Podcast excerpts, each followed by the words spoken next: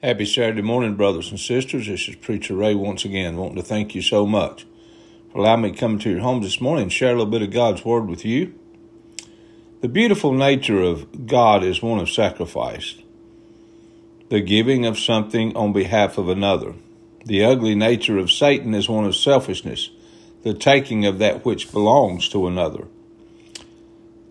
Never have the spirits of sacrifice and selfishness been so starkly contrasted as in Mark chapter 14, verses 3 through 10, in the story of the woman and Judas. The woman was reckless in her sacrifice, pouring out a very expensive perfume on the head of Jesus.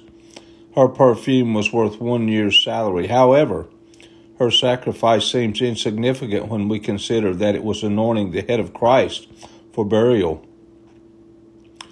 this was the last act of love shown to Jesus before his death. Since that moment, millions have read and appreciated the memory of her act.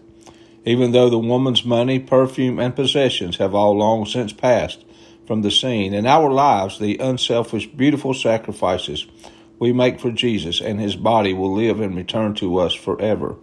By contrast, Judas' hideous, greedy act of fattening his purse with 30 pieces of blood money has gone down in infamy.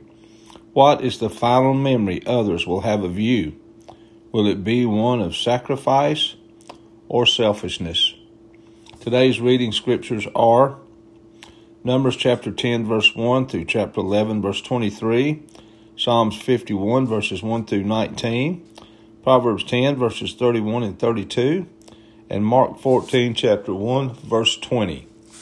Thank you for joining in with me this morning. God bless. Jesus loves you, and I love you.